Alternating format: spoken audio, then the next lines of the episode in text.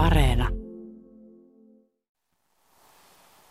Talvinen Ylöjärven hautausmaa ihan hiukan ripottelee lunta. On se aika vuodesta, josta kirsikunnas piti. On myös se aika vuodesta, jolloin hän oli syntynyt. 14. päivä joulukuuta 1924.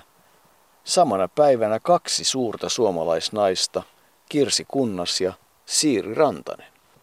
Sellainenkin yhteensattuma on olemassa ja molemmilla on ollut pitkä elämä. Kunnaksella se on jo päättynyt, mutta Siirillä yhä jatkuu. Mutta ennen kuin mennään pohtimaan Kirsi Kunnaksen alkua ja juuria ja runouden lähteitä, niin en mä tiedä näin jouluaikaan, niin joulusta kun se johtuu, mutta saa tämmöisen tämmöinen vanhempi kiukkeli herkistyy hyvin paljon ja täytyy sanoa, että olen saanut ikään kuin joululahjan, kun olen saanut tutustua Kirsi Kunnaksen runoihin. Kun esimerkiksi tuo Hanhienon emon iloinen lipas, jonka hän käänsi ensimmäiseksi VSOYlle ja sitten tuli Tiitiäisen satupuu pari vuotta myöhemmin, 56, niin olin jo siihen aikaan koulussa, enkä muista, että meillä kotona olisi, olisi koskaan näitä runoja luettu. Ja nyt kun sitten olen tätä juttua varten niihin tutustunut, niin aivan ihastunut olen siihen suomen kielen taitoon ja sanojen käyttöön, mitä Kirsi Kunnas noissa runoissaan on tuonut esille. Sama koskee vuonna 1992 sitten ilmestynyttä Tiitiäisen pippurimyllyä, joka oli enemmän aikuisille jo tarkoitettu. Tämä on ollut hienoa, että saa tietää vielä tässä iässä, että joskus on ollut tällaista suomen kielen iloa. Ja kun katsoo tuota mustaa hautakiveä, johon se tiitiäisen satupuu on kultaiseksi maalattu ja se siitä hohkaa, siinä ovat Kirsi Marjatta Kunnas ja hänen puolisonsa Jaakko Syrjä. He tutustuivat vuonna 1956, menivät naimisiin vuonna 1957, mutta eihän se ihme ole, että Kirsi Kunnas on akateemikko, runoilija, lastenkirjailija, suomentaja laskutavasta riippuen joko seitsemällä tai kahdeksalla vuosikymmenellä, koska jos katsotaan hänen juuriaan, vanhemmat taidemaalari Väinö Kunnas, joka ikävä kyllä kuoli jo 32-vuotiaana vuonna 1929 ja hänen puolisonsa myös taidemaalari Sylvi omaa sukua Carlson – kuvittaja ja sodan jälkeen sitten maalari, varsinainen tahtonainen, joka sitten Väinö Kunnaksen menehdyttyä avioitui E.J. Einari Vehmaksen kanssa, todellisen herrasmiehen. Ja niistä taustoista lähti sitten kehittymään se Kirsi Kunnaksen elämä, johon tietysti jätti jälkensä kaksi isoa asiaa, hyvin merkittävää asiaa. Toinen oli sota ja sen seurauksena toinen sitten keuhkotauti eli tuberkuloosi. Voidaan pitää oikeastaan ihmeenä, että Kirsi Kunnas eli kuitenkin lähes 97 vuotta. Poltti käytännössä tupakkaakin lähes koko elämänsä, mitä nyt poikien synnyttyä piti sitten taukoa. Mutta hänellä oli, kuten Martti Syrjä, hänen nuorempi poikansa meille totesi, hänellä oli hyvä geneettinen tausta. Hänen keuhkonsa kestivät jopa sen tupakan polton ja sen kymmenen vuotta vähintään vie, vieneen parantumisajan silloin 50-luvulla. Se Jaakko Syrjä, josta puhuit, eli melkein yhtä kauan, kuoli vuoden Kirsin jälkeen ja eli vähän päälle 96-vuotiaaksi, kun Kirsi eli melkein 97-vuotiaaksi, joten vanhoista ihmisistä ja pitkistä täydellisistä elämistä on kysymys. Ja siihen todella sisältyy sitten se tuberkuloosin lisäksi myös se perintö, minkä hän sai sieltä kotoaan Sylviltä ja Väinöltä, jotka olivat tulenkantajien jäseniä. Ja tuo tulenkantajat, se on aika mielenkiintoinen juttu. Se on minulle aina ollut tietyllä tavalla mystistä ja mytologista, mikä tämä tulenkantaja oikein on. Ensinnäkin se nimihän on aivan loistava. Ajattele Jouko, tulenkantajat. No siitä tulee mieleen valon tuojat tai amerikkalaiset jopa myöhemmät mainokset, mutta et kaipa siinä itse asiassa oli se ajatus, että ikkunat auki Eurooppaan ja kun ajatellaan niitä tulenkantajien ydinjoukkoa, johon tietysti Sylviä Väinö, eli Kirsi Kunnaksen vanhemmat kuuluivat Katri ja Erkki Vala, Olavi Paavolainen, Elina Vaara, Lauri Viljanen ja monet muut.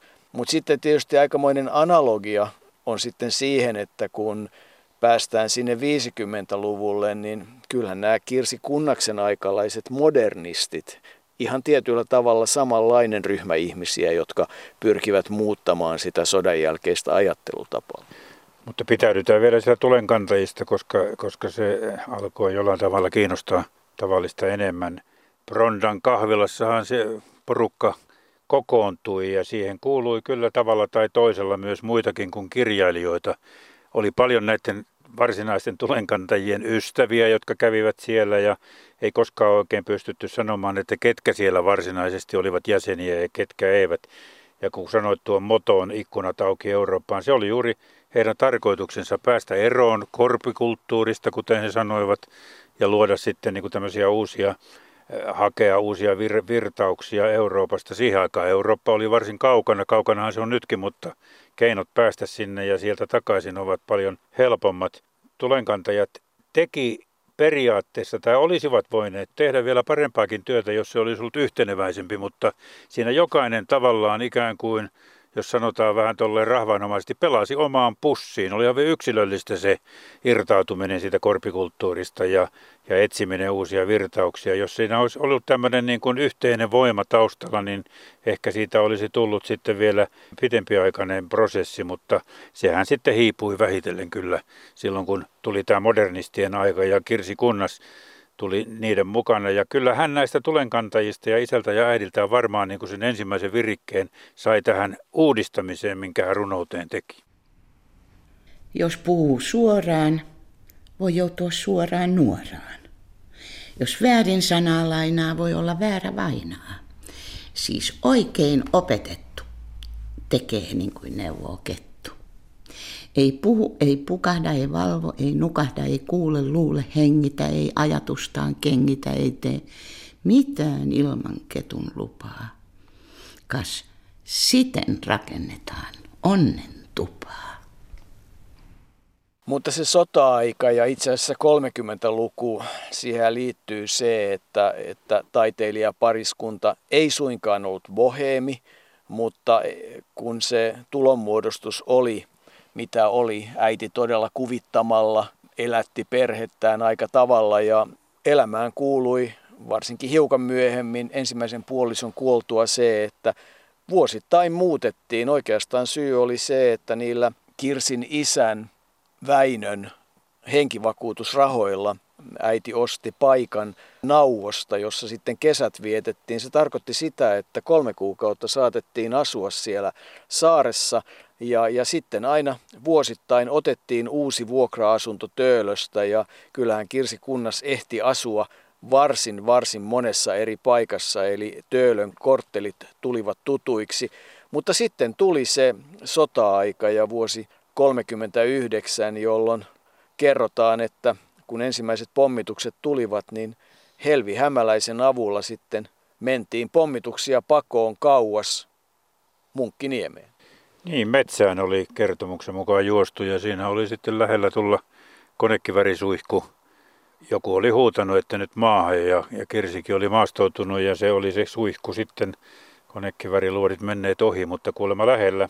Läheltä oli pitänyt. Hän oli silloin keskikoulun viimeisellä luokalla, kun tuo talvisota syttyi ja kuolema kävi ensimmäisen kerran lähellä. Sitten vuonna 1943 tuli tuo tuberkuloosi hän oli silloin ollut Lottana ja se, siihen liittyy myös tuo tuberkuloosiin sairastuminen. Hän oli ensin siellä Hangon rintamalla Lottana, mutta sitten keväällä säähavaintolottana Repolassa ja siellä hän kertoi Lieksan takana jossain, että miten oli raskasta kolmivuorotyö, ei ollut kunnon ruokaa, kun ja oli lutikoita ja söivät illasta aamuun lutikat heitä ja tuli kuumetta ja tuli molempiin keuhkoihin tuli silloin tuo tuberkuloosi ja tuota, se oli tietysti kova paikka nuorelle tytölle, joka oli haaveillut siinä, siinä vaiheessa jo taiteilijaurasta ja tanssijan urasta ja vaikka mistä, mutta siinä meni sitten ensimmäiset nuoruusvuodet, menivät sitä tuberkuloosia hoitaessa. Niin, oikeastaan häkellytti se, kun oivalsin, että 16-vuotiaana Kirsi Kunnas meni työpalveluun ja, ja se työpalvelu alkoi siellä todella Porkkalan takana Rönnskäärissä hän oli majakalla ja oli puhelinkeskuksen hoitajana. Ja sitten siihen liittyy se aika erikoinen tarina, kun syksyllä 1941 hän oli Kasematissa vastaanottamassa niitä tykistölle annettavia tietoja ja, ja kuinka ollakaan, niin venäläinen risteilijä oli juuri siinä tykin kantaman päässä ja erilaisia versioita asiasta on, mutta joka tapauksessa niillä koordinaateilla, jotka Kirsi Kunnas otti vastaan, se risteilijä upposi, laukaus onnistui ja sitä tietysti ensin riemuittiin, mutta sitten myöhemmin oivallettiin, että siellähän taisi ihmisiä kuolla, eli siinä tulee tämä sodan ristiriita ja kaikki mikä siihen liittyy. Mutta se tuberkuloosi, joka siellä 43 alkoi, niin sehän vaivasi häntä kymmenisen vuotta ja siihen jaksoon mahtuu kyllä hänen elämässään todella paljon. Tärkeitä olivat ne jaksot niissä parantoloissa. Hän kirjoitti ylioppilaaksikin parantola-aikanaan. Oli tyttönormaali lyseon oppilas, mutta kirjoitti ylioppilaksi parantolassa Hyvinkäällä – 44. Sitten alkoivat ne opinnot historialliskielitieteellisessä ja kirjallisuutta, sosiologiaa, psykologiaa sen Ateneumin jakson jälkeen, koska hän olisi halunnut todella tanssijaksi, mutta kun ei ollut voimia tanssia, ajatteli, että alkaa tanssia sanoilla. Ja Kirsi Kunnas on sanonut aika hyvin, että runous sitten valitsi hänet hän ajautui kirjallisuuteen ja, ja se ura on sitten suomalaisittain kyllä vertaansa vailla.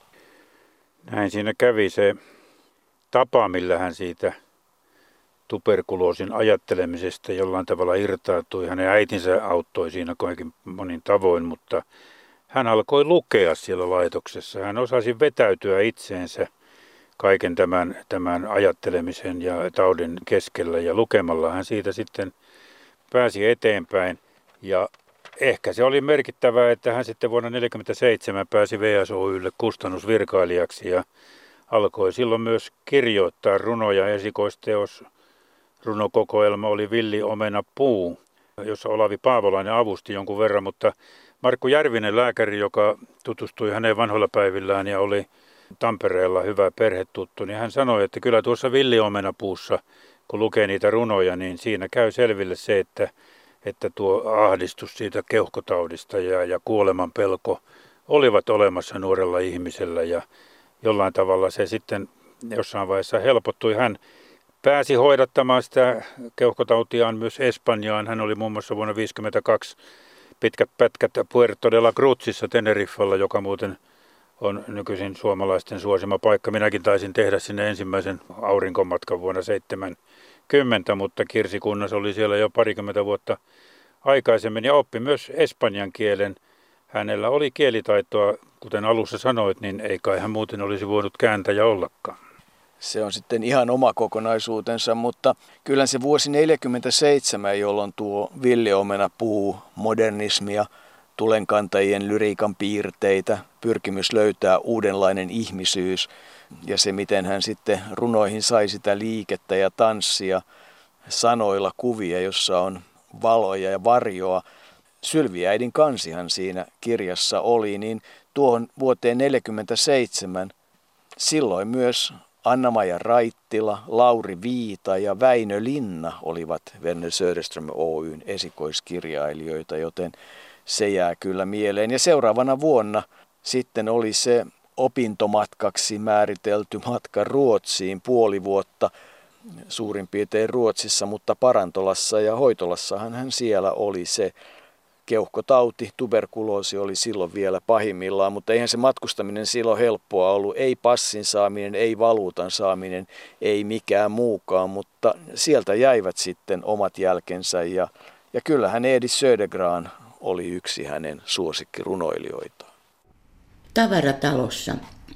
Tunnetko Mick Makkia, joka puhuu klikklakkia ja kulkee siksakkia ylös alas ravaten kuin tavaratalossa ovia avaten ja etsii milloin lakkia, takkia tai frakkia, milloin anorakkia ja muuttaa suuntaa äkkiä ja etsii makuusäkkiä tai vaikka lintuhäkkiä. Otapas nyt pakkia, pois, pois nelistä tietokonepelistä, palaa kotiin äkkiä ilman lintuäkkiä, ilman makuusäkkiä, ilman anorakkia, frakkia ja takkia sekä lakkia. Se on ollut varmaan aikamoinen prosessi niin kuin päästä eroon haaveista ja joutua sitten etsimään ihan korvaavaa toimintaa sille, mutta onneksi näin kävi, koska Kirsi Kunnaksen runot ovat kyllä eläneet pitkään ja, ja tuossa kun sanottiin, että hän on kääntäjä, niin, niin hänen, hänen runojaan on käännetty muun muassa ruotsiksi, englanniksi, saksaksi, ranskaksi, unkariksi, puolaksi ja viroksi, joten kyllä ne ovat ihan globaalisti suosittuja ja arvokkaita, arvostettuja. Siitä kun 50-luvulle mentiin, niin silloin hän sitten sai tehtäväksi VSOYltä kääntää englanninkielistä lasten eh, lorukirjallisuutta tai loruja. Ja ensimmäinen niistä ja yhä vieläkin voimissa oleva Hanhiemon iloinen lipas oli se, se, joka oli ensimmäisiä näitä. Siihen aikaan, kuten Kirsi Kunnas aina sanoi, niin Suomessakin lasten runous oli hyvin moralistista ja, ja tuommoista neuvovaa ja, ja että jollain tavalla tuomitsevaakin. Ja hän oli, hänelle kävi niin kuin sitten hyvä sekä ehkä just tämän Hanhiemonkin kautta, koska hän sai siihen mahdollisuuden tehdä omia värssyjä, ei suomentaa suoraan sitä, vaan tehdä omia värssyjä. Ja tässä voitaisiin ottaa yksi tämmöinen, tämmöinen luku siitä kirjasta, joka kertoo Herttarouvan kakusta ja se kyllä perustuu näihin kortteihin, mitä, mitä korttipakassa on. Luen sen tässä nopeasti. Herttarouva kakun paistoi Herttakuninkaalle. Herttasotilaalle antoi käskyn viedä kakun kuninkaalle, vaan sotilas söi salaa, monta kakku palaa. Kakusta kun puuttui, kuningas niin suuttui, antoi vitsaa sotilaalle, tämä vannoi kuninkaalle, ettei koskaan enää työnnä kakkuun nenää. Tässä on kyllä vielä niin kuin näkyy tuo englannissakin ollut tietynlainen opettava ja tuomitseva sävy, joka, joka sitten Kirsi Kunnaksen omassa tuotannossa jäi toisenlaiselle omat runot, jotka alkoivat sitten suosionsa huipulle nousta Tiitiäisen satupuusta, niin ne ovat enemmän moniselitteisiä ja opettavaisia. Niitä pitää pohtia, että ne menee aikuisille perille. Lapsille ne olivat taas sitten eläviä ja, ja, ja mielenkiintoisia. Niin kyllähän se Verne Söderström Oyn lastenkirjaosaston päällikkö Inka Makkonen, joka tuon tehtävän antoi, niin ei varmasti osannut kuvitella, minkälaisen lippaan hän sitten aukaisee, koska jos ajatellaan, että tuo Hanhiemon iloinen lipas syntyi 54, niin Tiitiäisen satupuu vuonna 1956, siitä Kirsi Kunnas on sanonut, että hän on siinä aidoimmillaan ja ja en sitten tiedä kuinka monta painosta siitä lopullisesti on otettu, mutta veikkaan lähempää 40 ja veikkaan, että myyntimääräkin lähentelee 200 000 kappaletta. Ja siitähän sitten se aikamoinen tuotanto, punapuu ja käpypoika, hassutaakkoset, Kani Koipeliinin kuperkeikat. Kani Koipeliinia hän pitää erittäin tärkeänä ja siitä sitten jatkuu sirkusjuttuja ja Tiitiäisen pippurimyllyä. Ollaan jo vuodessa 1991 ja Tiitiäisen tarinat jatkuvat niin, että oikeastaan lasten runoista se puut kantavat valoa kokoelma runot vuosilta 47-86 vuonna 2021, niin tasaisin väliajoin sitä tuotantoa oli, mutta haluan palata 70-luvulle, koska sitä hän kutsuu mahdottomaksi 70-luvuksi. Kirsi Kunnas oli sitä mieltä, että, että se ajatus, että lapsille ei tarvita satua, vaan tietoa, se ei istunut hänen ajattelunsa ollenkaan. Ei ollenkaan, koska hän aina sanoi, että lapsilla täytyy olla oikeus olla lapsi ja keksiä itse maailma. Ja satujen avulla se oli hänen mielestään mahdollista. Itselle hänelle oli tärkeää, kun hän usein korosti ne kesät siellä Turun saaristosta, josta puhuit, jossa joka ikinen kolo ja paikka tuli tutkittua ja, ja keksittyä. Siellä sitten varmasti paljon materiaalia siihen sadun maailmaan, jota hän lapsille alkoi luoda – perinne oli hänen mielestään niin kuin tärkeää, johon voimme palata myöhemmin, koska hän sitten teki sen myös konkretian muotoa ja ryhtyi aktiivisesti olemaan vanhojen rakennusten suojelussa mukana, mutta hän sanoi luovuudesta aivan loistavasti, kun että luovuus lähtee siitä, että aikuinen pystyy pitämään yhteyden itsessään olevaan lapseen. Lapsella on jo yhteys itsestään tulevaan aikuiseen ja luovuus Kirsi Kunnaksen mukaan retkeili näiden välimaastossa ja se mun mielestä aika hyvin selvittää sitä, että mikä, mikä hänen mottonsa on ollut ja hänen halunsa opettaa lapselle maailmaa, nimenomaan maailmaa, auttaa lasta keksimään itse maailmaa eikä tyrkyttää sitä, kuten oli tapana ennen kuin hän ryhtyi runoja kirjoittamaan. Tässä vaiheessa oikeastaan haluaisin palata vuoteen 1955. Nämä hänen hahmojensa nimet ja muut, ne on aivan loistokkaita ja hauskoja ja mukavia, mutta kuunnellaan miltä kuulostaa runo Kissa Krumeluusta vuodelta 1955. Nyt kerron Kissa Krumeluusta, eli siitä, miten pikkuruisella kissalla on suuret haaveet. Silkkiturkki, ruususuu, pieni kissa krumeluu, pienen pieni kissa istuu aatoksissa. Miettii kissa krumeluu.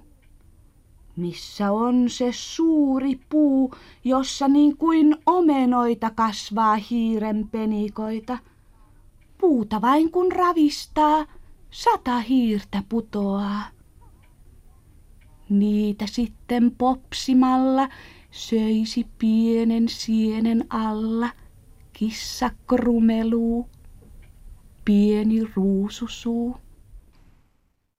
Kirsi Kunnas on sanankäyttäjänä kerrassaan oivallinen. On upea kuunnella niitä, sitä tapaa, millä hän kirjoittaa ja miten hän sanoja käyttää. Se vie kerta kaikkiaan hiljaiseksi. Niitä voisi kuunnella sitä sanaleikkiä tovista toiseen, mutta eihän hän suinkaan ollut ainoastaan lastenkirjailija, se on aina hyvä muistaa. Hänen tuotantonsa, runotuotantonsa, siis ensimmäinen se puu 47, Uivat saaret 50, Tuuli nousee 53, Vaeltanut 56 ja siitä eteenpäin niin, että puut kantavat valoa, runot vuosilta 47-86 ja suomennoksia, joka ilmestyi 1999. Hänen teksteissään, ajatuksissaan on oikeastaan muutamia sellaisia asioita. Yksi olennainen ovat tietenkin puut, toinen on kuu ja kolmas on sitten avaruudellisuus. Niin, se mikä oli mielenkiintoista, että, että hänen poikansa Martti Syrjä kertoi meille, että hän tiedelehteä luki aivan loppuun asti viimeiset, viimeiset eh, jutut. Hän luki suurennuslasilla hyvin, kun oli näkö jo alkanut mennä. Viimeinen kirja, mitä, mitä äiti luki vielä jo lähes 97-vuotiaana, oli Esko Valtojan Avoin tie. Hän halusi lukea positiivisen ajatuksen tulevaisuudesta. Se kertoo myös Kirsi Kunnaksen niin kuin tästä kyvystä ajatella aina eteenpäin.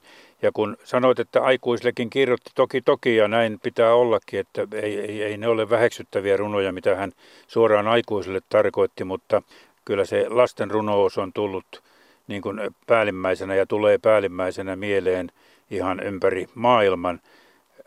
Ja tärkeää oli Kirsi Kunnaksen mukaan, että lapsille luettaisiin ääneen satuja. Ja, ja sitä tuota, ehkä sitä perinnettä Suomessa on, mutta ei sitä ollut vielä kyllä 50-luvulla sillä tavalla, kun minä olin lapsi. Mutta se oli Kunnaksen mukaan tärkeää, että satuja, runoja ja kertomuksia luetaan kaikki ei voi olla tämmöistä lallallallalaata, koska lasta askarruttaa maailma ja maailman meno ja kieli antaa lapselle ajattelun välineen. Ja kun sanoit, että yksi tärkeä oli hänelle tuo kuu, niin, niin tuo pippurimylly, joka, joka tietyllä tavalla niin kuin toi yhteen sitten hänen kykynsä kirjoittaa aikuisille ja lapsille, eli siinä oli niin kuin molemmille sanomaa, niin otetaan sieltä yksi runo tähän, joka, joka liittyy tuohon kuuteemaan. Tämä on minusta aika ajatuksia herättävä. Kun kuu on puoliksi valkea ja puoliksi musta, on kumma ettei se halkea ja herätä kummastusta. Mutta kummastus voi nukkua eikä kuu halkea, ja aamun valoon hukkuu sen musta ja valkea. Oikeastaan haluan palata tuohon, mitä hän puhui siitä, että miten lapselle on tärkeää lukea, miten on tärkeää, että syntyy kontakti siihen ihmiseen, joka on hänen lähellään. Hän ei pitänyt levyiltä tai kaseteilta tai multa tulevasta äänestä, koska ne ovat hänen mielestään, niissä ei ole sitä samaa tunnetta, mutta kuunnellaan tämä sama Kirsi Kunnaksen omin sanoin. Ja meillähän on nyt alettu vähitellen ymmärtää lastenkulttuurin arvon ja mitä esimerkiksi, josta minä olen saarnannut melkein 60 vuotta, ainakin 60-luvulta alkaen, tämä, miten tärkeää lapsille on, on esimerkiksi puhua ja lukea ihan pienestä. Tiedetään aivo, lasten aivoistakin enemmän kuin kun on keksitty kaikkia uusia vehkeitä, joilla voidaan kuvata aivoja ja todettu se, minkä me aikuiset vanhemmat olemme aina ymmärtäneet, lapselle pitää puhua, jotta se oppisi puhumaan, jotta se olisi muutakin kuin sulonen koiranpentu, että sitten tulisi ihmispentu. Ja se saisi, koska sen aivoihin nimenomaan kehittyy se puhe, ei puhekeskus vielä, vaan kielikeskus. Ja sille täytyy antaa ruokaa ja, ja minä silloin huomasin 50-luvulla siinä, kun mä sekä käänsin tai kirjoitin vapaasti noita englantilaisia nursery rhymesia siihen Hanhiemon iloiseen lippaaseen. Siinä on kolmasosa mun omiani ihan täysin ja kuvaan kirjoitettu. Ja ja niin kuin mä oon monta kertaa sanonut, että silloin mulla naksahti aivoissa. Mä huomasin, että mulla on just sellaiset aivot, joka osaa tehdä näitä. Ja sen lisäksi mä huomasin sen, että meillä on suuri tarve. 50-luvulla me oltiin vielä juuri, juuri selvitty sodasta, eikä vielä oikeastaan siitä puutteestakaan, mutta meillä oli hyvin vaikea aika. Ja alettiin ymmärtää, että meidän itsenäisyyteemme kuuluu myös kielen, itsen, kielen pitäminen omassa hallussa.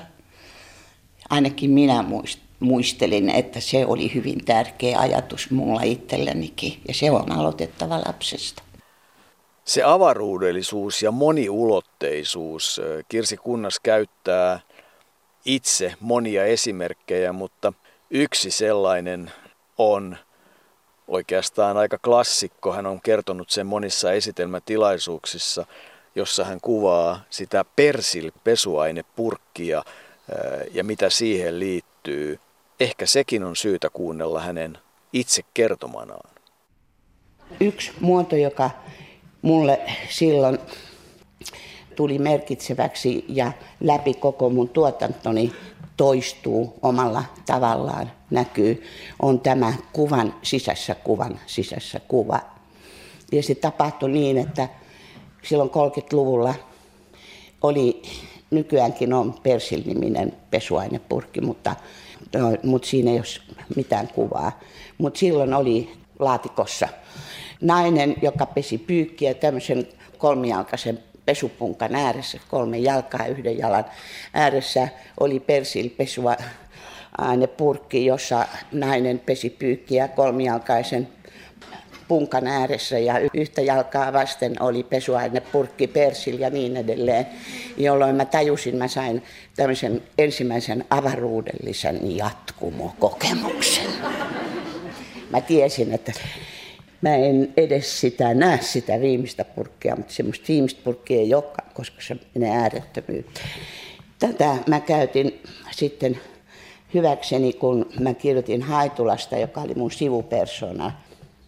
Niin, että kun Haitula sitten menee kaupasta ostamaan hatun, niin sille käy näin. Haitula kerran kaupasta sai ostaa hatun ja totta kai hatusta löysi hän kaniinin ja kaniinin ja kaniinin ja kaniinin ja niin edelleen. Jokaisen kanin hatusta taas löysi hän kanin. Ja arvatkaas, loppuuko koskaan runo tää. Viimeistä kania et edes näe. Se on siellä samassa paikassa, missä persis pesua. Kirsi Kunnaksen tie vei siis Helsingistä Tampereelle. Välillä oltiin Jyväskylässä takaisin Helsingissä töiden vuoksi sekä hänen että Jaakon töiden vuoksi, mutta merkittävä hetki on sitten vuosi 62. Silloin nimittäin Kirsi ja Jaakko päättävät ostaa takamaan vanhan kansakoulun Ylöjärveltä ja lähteä kunnostamaan siitä perheen kotia. Siitä tehtiin perheen koti ja nyt se on Mikko Syrjän koti ja Rantala tontti, joka tai Rantalan tila, joka siitä hankittiin sitten 70-luvulla, niin siellä asuu sitten Martti Syrjä ja tässä vaiheessa niille, jotka eivät tiedä, niin kysymys on tietysti myös semmoisesta yhtiöstä kuin Eppu Normaali, jonka Kirsi Kunnaksen pojat aikanaan perustivat. Siellä oli heille kansakoulu, kun ostettiin, niin loistava harjoitustila koulun ruokalla ja, ja keittiö. Ja siellä saivat harjoitella kaikessa rauhassa ja kehittyä sitten suosituksi suomalaiseksi ensin punk ja sitten pop rock yhtyeeksi ja, ja tuota, se on tietysti ollut hieno tuki pojille, lapsille sekä Jaakko Syrjältä että Kirsi Kunnakselta. Siellä kesäpaikaksihan se sitten muuttui myöhemmin, kun he menivät takaisin Tampereelle, mutta se, että se kansakoulu ostettiin ja kunnostettiin, niin se osoitti myös sitä, että heillä oli kykyä tehdä asioita. Ei ollut pelkkää runoilemista tämä elämä. Niin, sitä tuli hieno siitä takamaan koulusta, tai hieno ja hieno, mutta he tekivät sitä pieteetillä ja tykkäsivät erityisesti sen rakentamisesta ja kehittämisestä ja se oli teknisesti aika lailla hieno. Siellä oli jo silloin muun muassa mikroaaltouunit ja erilaista tekniikkaa.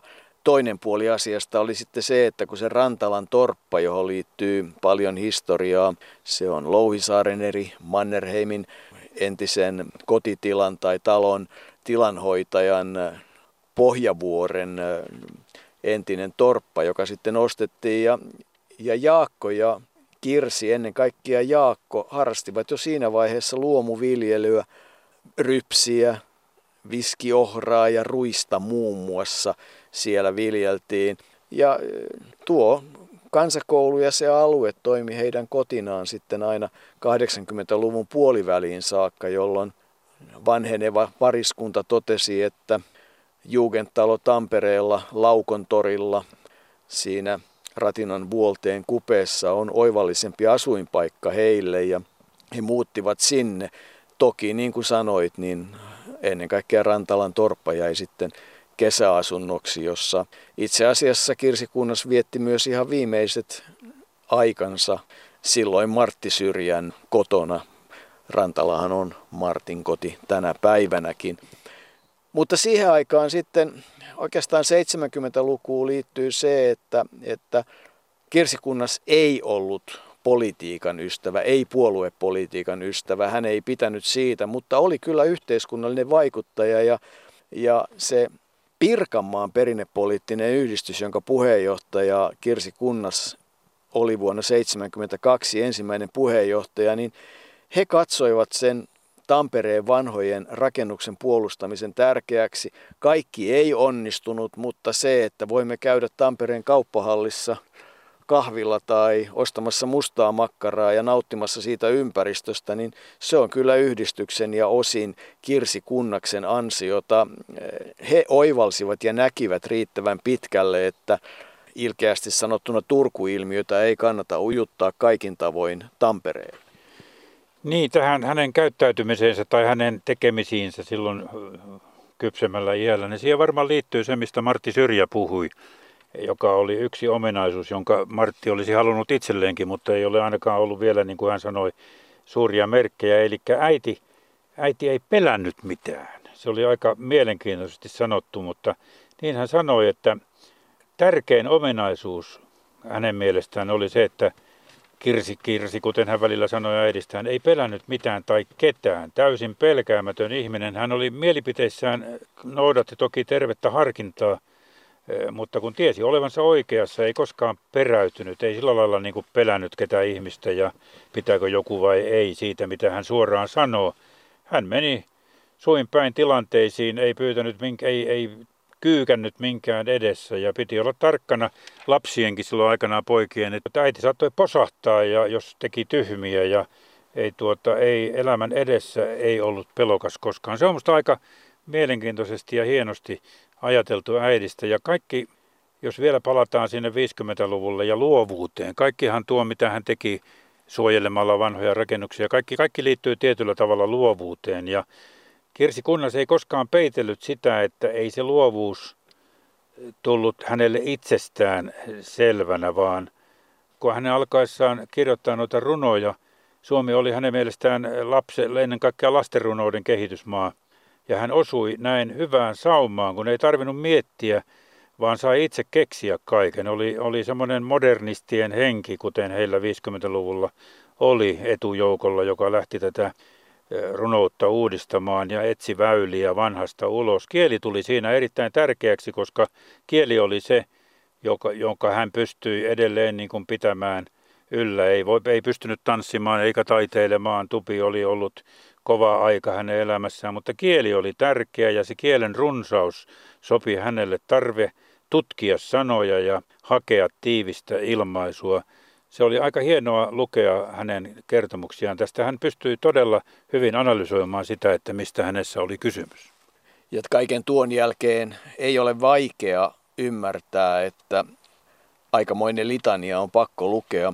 Vuonna 1954 Kaarlo Jäntin palkinto, valtion kirjallisuuspalkinto 57, 75, 80 ja 87, Pro Finlandian hän sai jo 73, Tampereen kirjallisuuspalkinnon viisi kertaa vuosien 57 ja 2000 välillä, Topeliuspalkinnon kaksi kertaa 86 ja 92, Alfred Kordelinin palkinnon, Väinö Linna-palkinto vuonna 2011, Aleksis Kiven palkinto 2012, Sanaston palkinto, Eino Leinon palkinto ja sitten se Leena Kirstinen Kirsi kunnas sateessa ja Tuulessa teos, joka ilmestyi vuonna 2014 ja kaiken päälle akateemikon arvo vuonna 2009 toisena tamperilaisena Väinö Linnan jälkeen. Ja kyllähän hän sai myös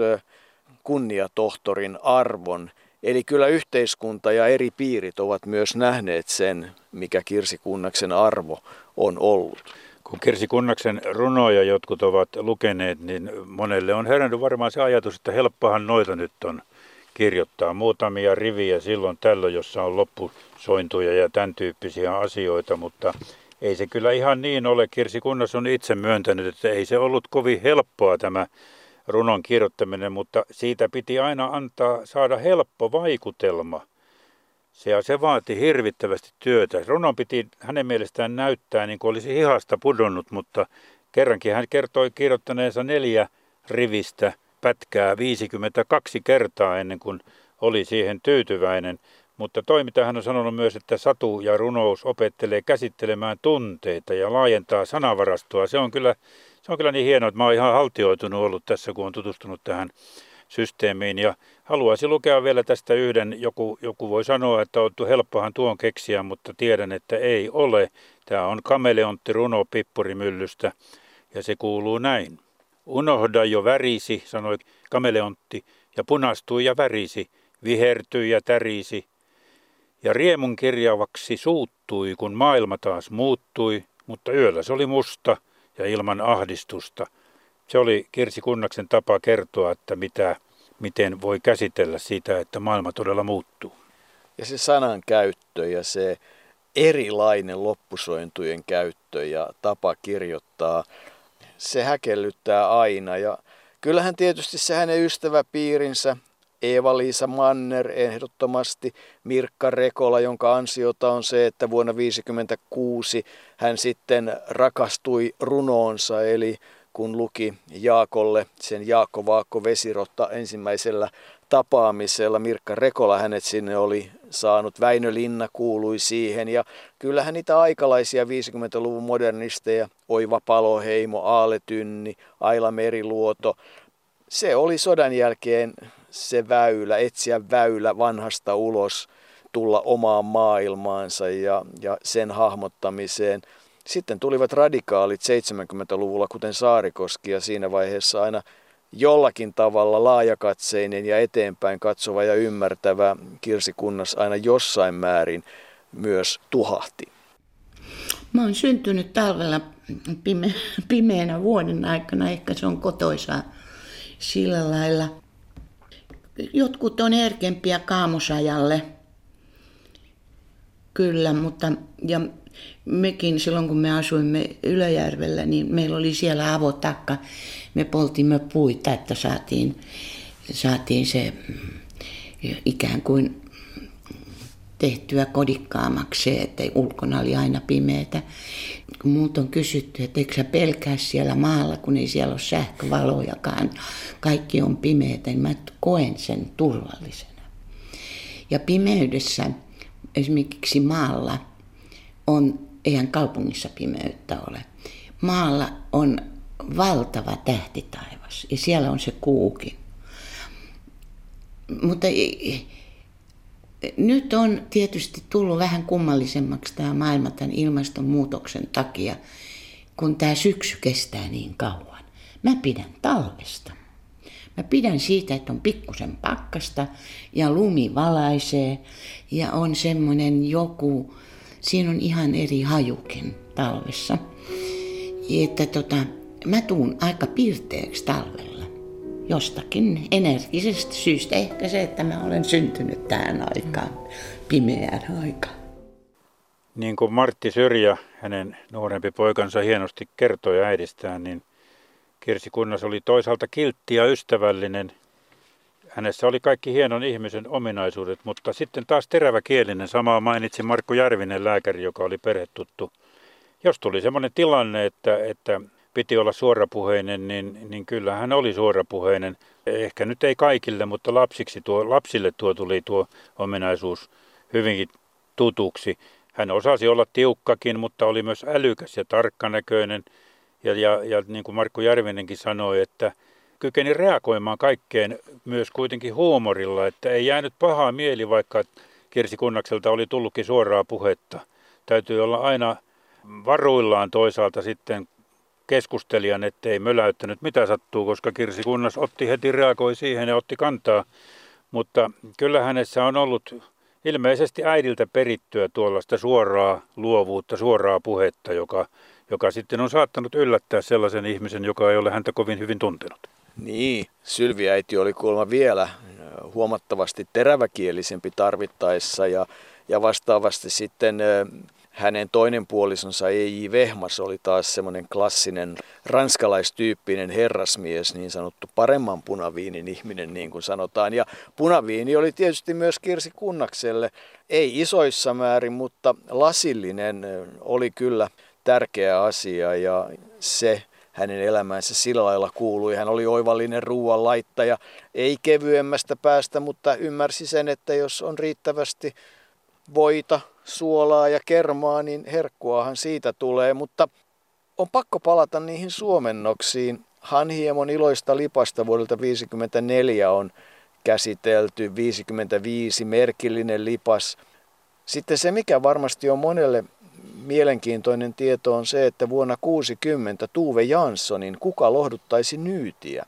Ja Astrid Lindgrenin Saariston lapset Meriros vuonna 68 Liisan seikkailut Ihmemaassa yhdessä Eva-Liisa Mannerin kanssa, tämä Louis Carrollin tarinat sitten, Mikko Maitomies 72, Liisan seikkailut Peilimaassa myös Eva-Liisa Mannerin kanssa 74, kunnes tullaankin sitten mustalaisromansseihin, eli vuonna 1976 Federico Garcia Lorcan käännös hän jo 50-luvulla sitä teki, mutta sitten elämä vei toiseen suuntaan ja tulivat ne kustannustoimittajan työt, perheen perustaminen, lastenrunnot, mutta 76 se toteutui.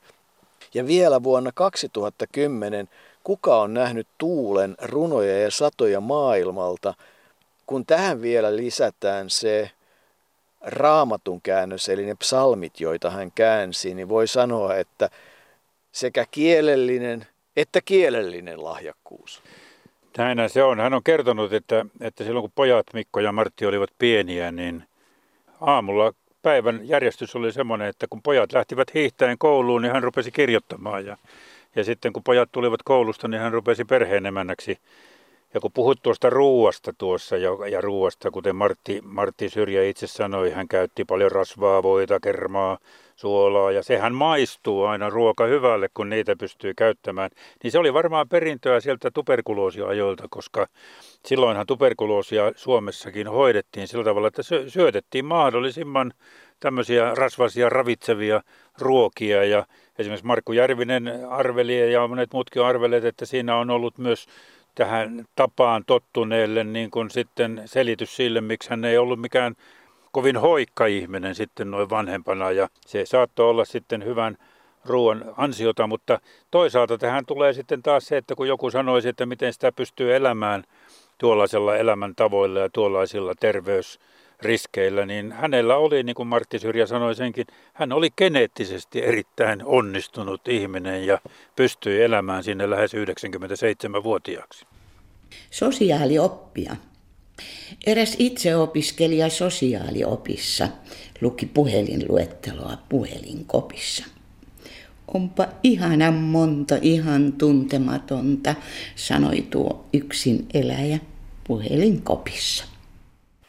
Suomennokset on käsitelty, runot on käsitelty, lasten runot ja lorut, niitäkin on käsitelty, niitä voisi puhua vaikka kuinka paljon, mutta sitten satukirjat ja aapiset eli oppikirjat, nekin ovat tärkeä osa. Tiitiäisen tarinoita 57, Aikamme Aapinen työryhmän kanssa 68 ja Aikamme lukukirjat osat 2 ja 5 vuosina 69-72. Kirsi Kunnas oli siinä työryhmässä tekemässä. Ja sitten niitä 60-luvun lopun kuvakirjoja, voi tätä eläinten määrää, kuin kissat ja koirat, kutut kotona, pikkulemmikit, terveisiä Afrikasta, hauhau koiranpennut, kiskis kissanpennut, etelän eläimiä, lintuystävämme ja Pohjolan eläimiä, jotka ovat yhdessä Kyllikki Röömanin kanssa toteutettuja. Tämä on loputon lista, tämä lista Kirsi Kunnaksen erilaisista teoksista, töistä, missä hän on ollut. Hän on ollut äärimmäisen tuottelias. Mutta yksi asia Kirsi Kunnaksesta riimien kuningattaresta pitää todeta. Hän sanoi, että hänen korvassaan asuu haitula, joka on patistanut puolustamaan lapsen oikeutta ihanaan vertahyytävään satuun. Taisipa Kirsi Kunnas jopa sanoa, että Haitula on se todellinen, joka vaan on ottanut Kirsi Kunnaksen nimen. Ehkä se on niin, en tiedä, mutta tuo vertahyytävä, sen voisin kuvitella, että se oli silloin 50-luvulla, kun meilläkin oli kotona yksi satukirja, jossa käytiin katsomassa ei suinkaan sitä, mitä siinä kerrottiin, vaan siinä oli yksi sivun kokoinen kuva kuolemasta ja se pelotti aivan valtavasti, mutta sitä piti käydä aina välillä vilkaisemassa ei Kirsi Kunnas koskaan kirjoittanut sillä tavalla, että lapsen olisi pitänyt pelätä elämää, vaan nimenomaan, että lapsi löytäisi elämän ihmeellisyydet ja salaisuudet ja ymmärryksen ennen kaikkea. Ja ehkä se haitula oli sitten se, joka siellä aina kuiskasi sitten oikealla tavalla ja tämä onnistui. Onhan se ihan loistava ura, mikä hänellä on ollut, eikä sillä pidä sitten saman aikaan niin yhtään väheksyä Jaakko Syrjän merkitystä. Kuten Martti Syrjä sanoi, niin isä oli, oli toisenlainen kuin äiti, mutta he täydensivät toisiaan, että kun Kirsi oli voimakas tahtoinen, niin Jaakko antoi usein periksi, mutta se ei ollut heikkous, vaan myös ihaltavaa luonnetta. Hän väisti, vaati, tämmöinen väistäminen vaatii Martti Syrjän mukaan henkistä voimaa. Ja tuota, se oli pelkä, pelkästään keskinäistä kunnioitusta, joka tämmöisen toisilleen sopivuuden toisiaan täydentävän parin keskellä sitten tai välillä sitten oli. Niin kyllä se Jaakko Syrjän määritelmä, suunnattoman kiltti mies, kohtelias ja hyvän tahtoinen, niin eiköhän siinä oikeastaan ole kaikki. Ja kyllähän se Kirsin ja Jaakon rakkaus oli rakkautta tietyllä tavalla ensisilmäyksellä. Siihen aikaan solmi oli tärkeä asia ja Jaakko Syrmä kysyi, että miksi sinä muuten minut valitsit, niin jossain Kirsi on todennut, että sinulla oli näistä kahdesta valikoitavissa olevasta parempi solmio sen lisäksi, että hän oli kovin sen Jaakko Vaakko vesirotan oloinen. Kyllähän Kirsi Kunnas jossain vaiheessa kirjoitti myös ylioppilaslehteen 50-luvun puolivälin paikkeilla ja ihan hauska on hänen nimimerkkinsäkin. Kina. Kina. Siinä on vähän tämmöistä kekkosmaista keksintöä taustalla. Kekkosella oli tapana olla känää ja mitä kaikkea hänellä olikaan, mutta pitää vielä sen verran sanoa näistä pojista, Mikko ja Martti, jotka tietysti ansaitsevat oma ohjelman sekä elävänä että joskus sitten vuosien jälkeen, kun heistä aika jättää. Eppu Normaali on yksi Suomen suosituimpia yhtyeitä ja kuten Martti Syrjä sanoi, niin kyllä vanhemmat Kirsi ja Jaakko tukivat voimakkaasti tuota heidän harrastustaan, joka muuttui sitten työksi. Ei ainoastaan se, että siellä oli se koulun ruokala harjoitussalina, mutta kyllä vanhemmat kävivät myös katsomassa keikkoja ihan viimeiseen asti ja olivat mukana kannustamassa ja pitivät sitä hienona toimintana. Se oli sitä luovuutta, joka heissä tuli sitten perittynä esille. Kuun kidehyrrän äänetön kello virtaa aikaa. Alkaen loppunsa kuolee alkunsa, kiertää taloani ikkunasta toiseen, sen jaanuskasvot mieleni allakassa. Ja minä sen kumppanina kaksoiskulkijana, kääntymättä selin vaihduntakuviona, kasvoista kasvoihin luovutan valoani. Siinä on Kirsi Kunnaksen hauta. Minusta se on kaunis. Siinä on se tiitiäisen satupuu. Se on pelkistetty, kuitenkin tyylikäs. Ja tyylikkäät olivat myös hautajaiset. Tampereen tuomiokirkossa siunaus ja raatihuoneella muistotilaisuus ja Martti Syrjä muistelee, että Ylöjärven kirkkoherran Ulla Ruusukallion puhe oli jotain kauneinta, mitä hän on koskaan muistopuheissa kuullut. Tietysti kun omasta äidistä on kysymys, se ei erityisesti yllätä.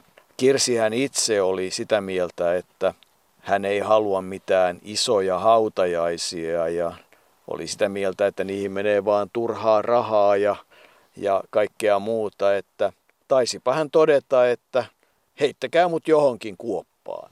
Pudottakaa minut johonkin kuoppaan, niin Martti Syrjä meille kertoi ja sanoi sitten kyllä kertoneensa äidille, että ei se nyt taida kyllä ihan tuolla tavalla onnistua.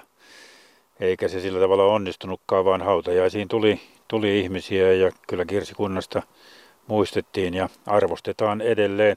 Jaakko Syrjän muistisairaus oli siinä vaiheessa jo niin pitkällä, että hän ei varmaan edes tiennyt, että Kirsi Kunnas kuoli. Hän kuoli sitten vajaa vuosi myöhemmin. Elivät molemmat pitkän elämän toisiaan kunnioittain, toisiaan täydentäen. Ja kyllä mun täytyy vielä kerran sanoa, että kyllä Kirsi Kunnaksen lastenrunot, ne ovat olleet minulle kyllä tämmöinen joulun suuri elämys. Ja olen onnellinen siitä, että heitä molempia tuossa haudassa muistetaan. Ilman toista ei tässäkään tapauksessa taitaisi olla toista.